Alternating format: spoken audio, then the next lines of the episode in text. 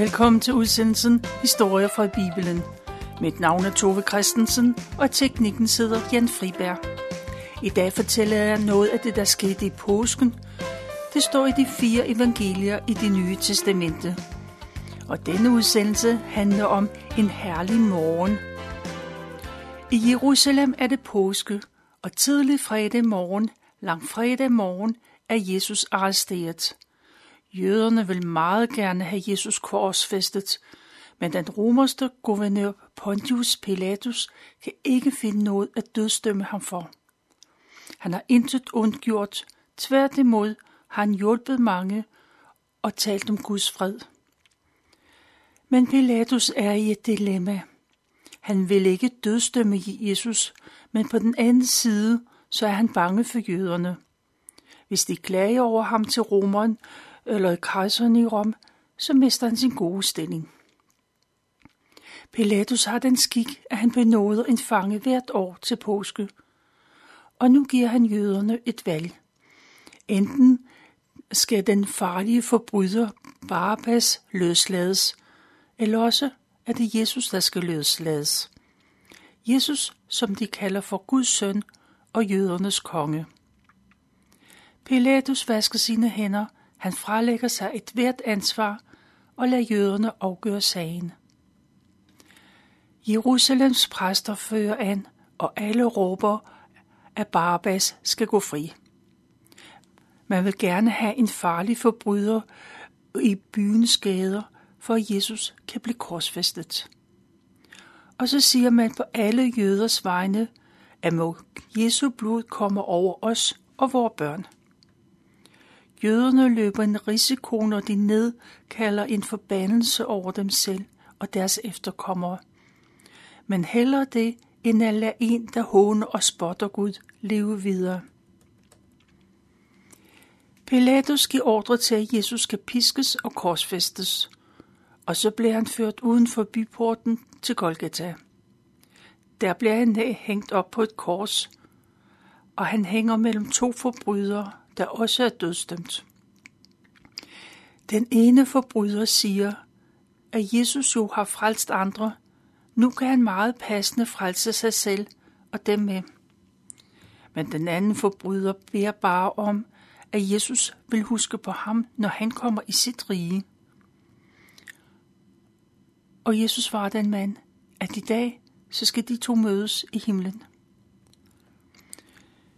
Klokken tre om eftermiddagen, så råber Jesus, min Gud, min Gud, hvorfor har du forladt mig? Gud har forladt Jesus. Han er helt alene om at bære hele verdens synd. Han er i helvede, for helvede er der, hvor Gud ikke er. Så siger Jesus, at alt er fuldbragt, og han overgiver sin ånd til Gud. Jesus er død, og Guds plan er fuldført. Jesu død betyder, at alle mennesker kan gå fri for straf, fordi Jesus er straffet. Mennesker behøver ikke at blive forladt af Gud, for Jesus er blevet forladt af Gud. Jesus valgte lidelserne i kærlighed til mennesker. Fredag eftermiddag hænger Jesus på korset. Han siger, det er fuldbragt, og det bliver hans sidste ord. Han bøjer hovedet og omgiver ånden. Jesus er død, og det bliver klart for enhver, da en romersk soldat stikker sit spyd i siden på Jesus. Der løber ikke længere blod i hans årer. Josef af Arimathea og Nicodemus er begge medlemmer af det magtfulde jødiske råd. Og de er gudfrygtige mænd, og Jesus har betydet meget for dem begge to. Og, Jesus, og Josef og Nicodemus, de får travlt med at købe liglaner og duftende salver. For det er ved at være solnedgang, og det betyder, at sabbaten begynder. De to mænd hjælper hinanden med at få Jesus svøbt og salvet i, og, og lagt i de der liglaner. Så bærer de Jesus hen til begravelsespladsen og lægger ham i den klippegrav, som Josef har købt til sig selv. og så ruller de en stor sten hen foran indgangen, og så skynder de sig hjem for at holde helligdagen. To kvinder, Maria Magdalene og Maria, de holder øje med mændene. For dem er det vigtigt at finde ud af, hvor Jesus bliver lagt. De tør ikke gå hen til de fine mænd og spørge, men de holder øje med, hvad der sker. Og som det skik, så vil kvinderne hælde duftende olie ud over Jesu døde legeme. Men de kan ikke nå det før helligdagen. Alle i Jerusalem overholder Moseloven. Det betyder, at når det er sabbat, så må man ikke arbejde, og så må man kun gå ganske korte strækninger.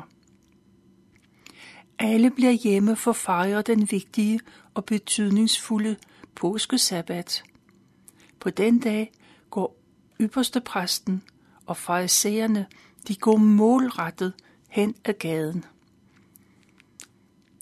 For de er kommet i tanke om, at Jesus jo har sagt, at på tredje dagen, så vil han genopstå. Tænk, hvis hans venner kommer og stjæler Jesu legeme, og så vil de sprede rygter om, at han er opstået. De jødiske ledere går til Pilatus, og han giver ordre til, at graven skal forsegles, og hans soldater skal holde vagt, så godt de nu kan. Da mørket falder på lørdag aften, er sabbaten forbi, og man må igen arbejde og gå udenfor. Maria Magdalene, Salome og Maria, de skynder sig hen til købmændene for at købe velduftende salver. Men de når ikke ud til gravstedet i mørket. Det må vente. Men tidligt søndag morgen, påskedags morgen, så går kvinderne hen ad de stille gader og ud af byporten. Og mens de taler om øh, praktiske problemer. Den tunge sten foran graven, den skal fjernes. De håber på at møde en stærk mand, eller to måske, så, den, så de kan rulle stenen væk. Ude på begravelsespladsen, der står de romerske soldater og holder vagt. Meget tidligt den morgen, så ånder alt ro og fred. Men pludselig ryster jorden voldsomt, og der kommer en engel ned fra himlen. Englens tøj er blændende hvidt, og der stråler et stærkt lys fra ansigtet. Den engel ruller stenen væk fra Jesu grav. Og de store, stærke romerske vagter, de ryster af skræk og falder om, som om de er bedøvede. Og så kommer kvinderne ud til gravpladsen. De bliver forskrækkede over den åbne gravhule. Men englen beroliger dem. De behøver ikke at være bange. Og så fortæller englen, at Jesus ikke er der længere. Han er opstået. Det, som Jesus har forudsagt, det er sket. Normalt, øh, han, har, han har sagt, at han vil op genopstå på den tredje dag, og nu er det den tredje dag. Englen inviterer kvinderne ind i klippegraven for at se, hvor Jesus lå. Og nu kommer kvinderne i tanke om, at Jesus jo har fortalt dem, at det vil ske. Og de er dybt rystede, men også jublende glade. Og lige med et, så står Jesus foran dem og siger, fred være med jer. Og de kvinder, de knæler ned og tilbeder ham. Og Jesus opfordrer dem til at gå tilbage til disciplene, for de skal nemlig også vide, at Jesus lever. Kvinderne, de vender sig om og løber tilbage til Jerusalem. De skynder sig alt, hvad de kan, for de ved godt, at disciplene er frygtelig kede af, at deres lærermester er død. Ham, som de stolede på, og som de regnede med. Men de kvinder er altså også bange for at stoppe op, for så bliver de jo nødt til at hilse på deres bekendte. Og de er så optaget af, at øh, alt det, de har set og det, der er sket, men de tør ikke at fortælle det til nogen. De tør ikke sige, at Jesus er opstået. Soldaterne ude ved graven, de får taget sig sammen, og nogle af dem løber hen til ypperste præstens bolig. Der fortæller de om jordskælvet og den væltede sten. De fortæller om englen og om den tomme grav. Jesus er der ikke længere. Selvom det er meget tidligt om morgenen, så indkalder ypperste præsten. Han kalder til krisemøde. De jødiske ledere, de samles, og så taler de om, hvad de nu skal gøre. Og de bliver enige om, at de vil tilbyde soldaterne en meget stor sum penge. Så skal de sige, at disciplene er blevet stjålet, eller at disciplene har stjålet Jesu lig. De var faldet i søvn på deres vagt, og så midt om natten, så kom disciplene og stjal Jesus. Soldaterne er ikke meget for at fremstå som dem, der sover på deres vagt. Men præsterne beroliger dem og siger, at hvis Pilatus han hører om det, så skal de nok tale med ham. De vil ikke blive straffet for deres pligtforsømmelse. Og soldaterne tager imod pengene, og de gør, som de får besked på. Der går ikke lang tid, for der går rygter om, at disciplene har stjålet Jesu lig. Og det er et sejlivet rygte, og flere år efter er der stadig nogen, der tror på det. De vælger at tro på rygterne, for alternativet er jo, at de skal tro på, at Jesus er opstået fra de døde. Kvinderne skynder sig ind i Jerusalem, der hvor disciplene og Jesu venner er samlet. Maria Magdalene fortæller, hvad de har set og har oplevet i graven. Men mændene tror ikke på det, de hører. De kan ikke tage kvinders fantasifulde beretninger alvorligt. De er kun optaget af, at Jesus er død. Ham, som de nu havde sat alt deres lid til.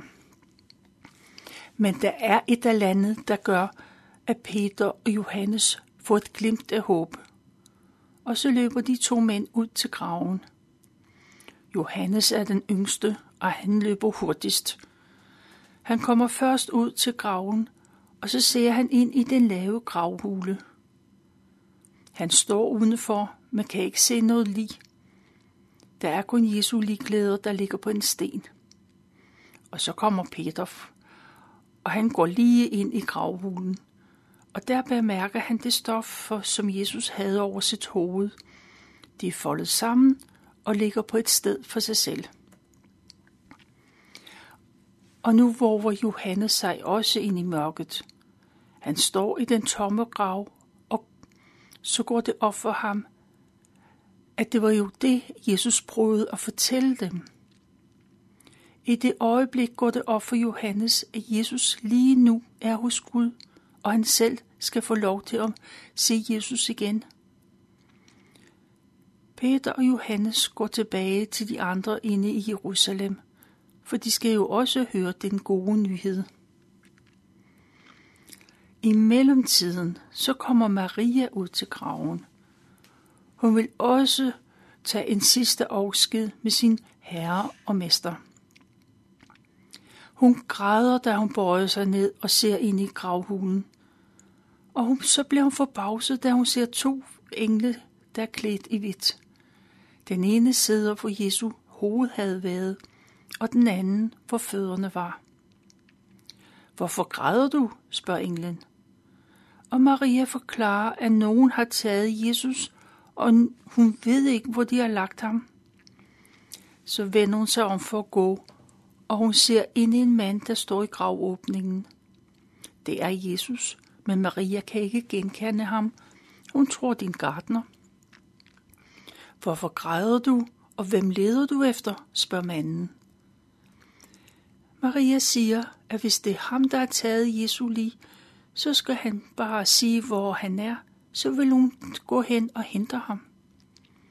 "Maria," siger Jesus.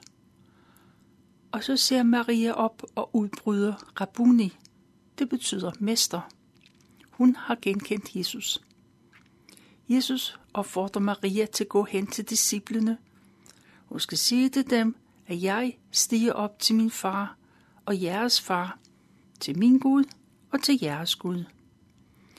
Og så får Maria travlt. Hun skynder sig hen til disciplene og fortæller, at hun har set Jesus.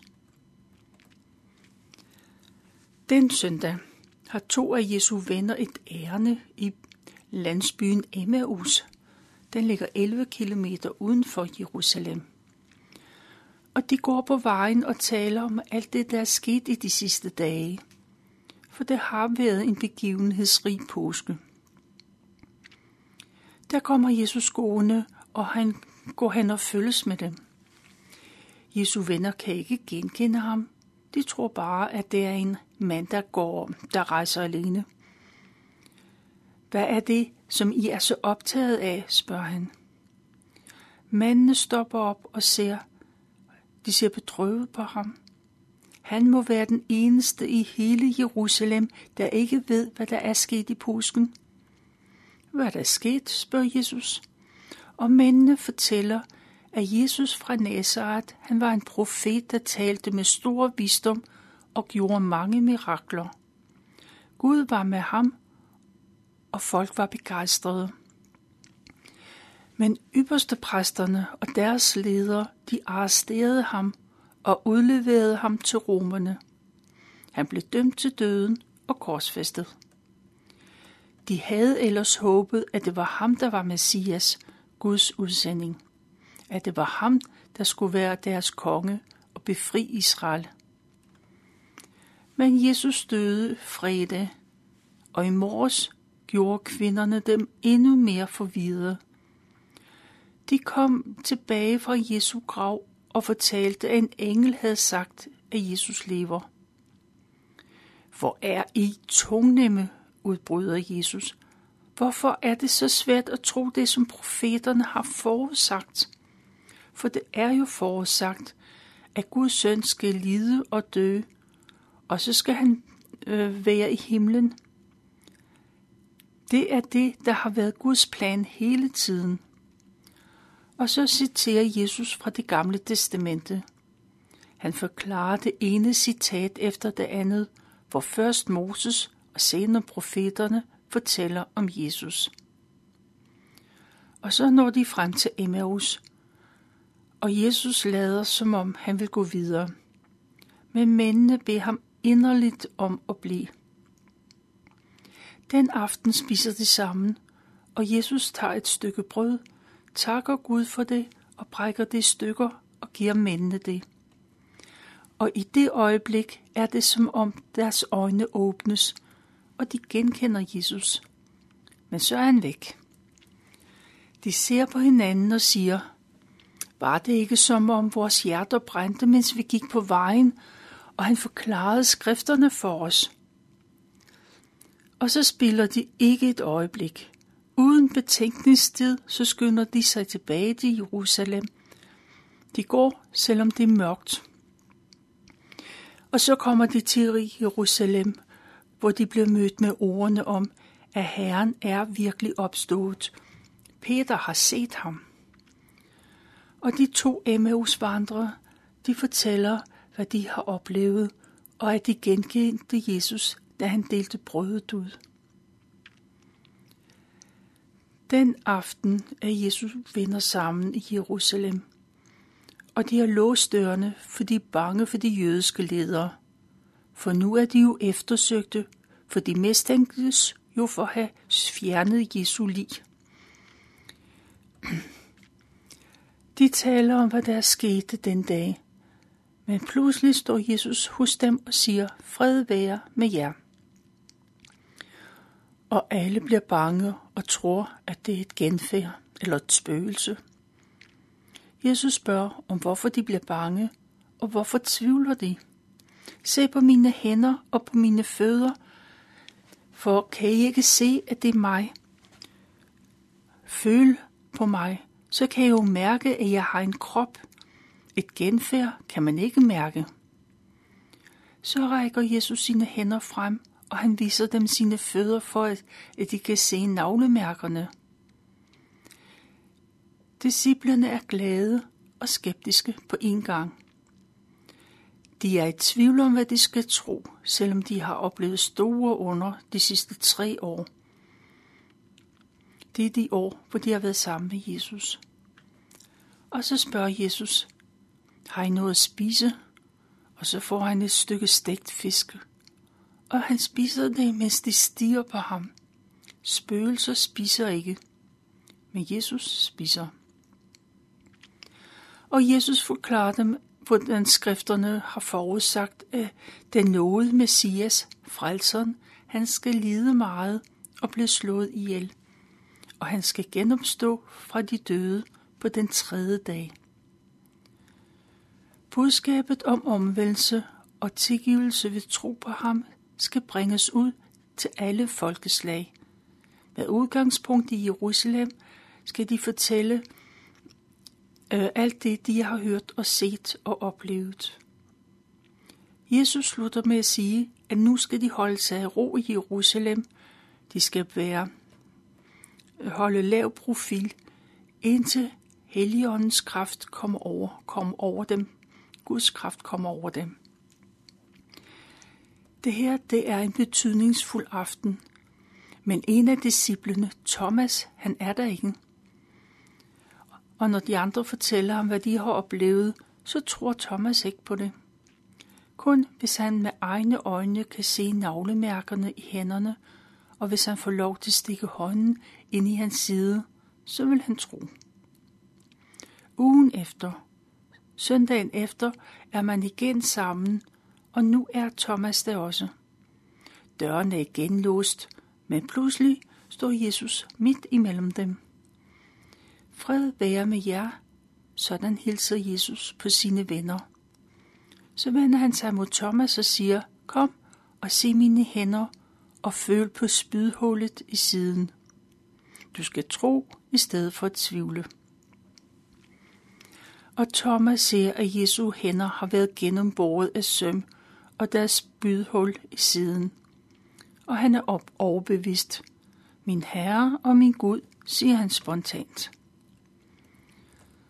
Og så sætter Jesus disciplene stævne på Oliebjerget.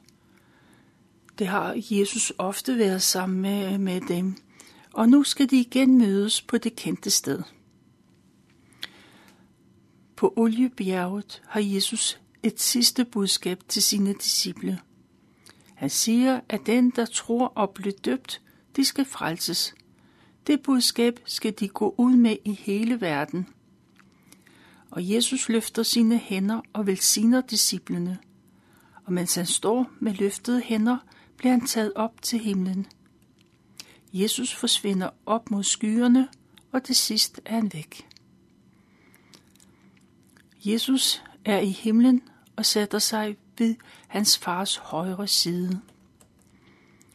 Og disciplene lovpriser Jesus, og de vender glade tilbage til Jerusalem.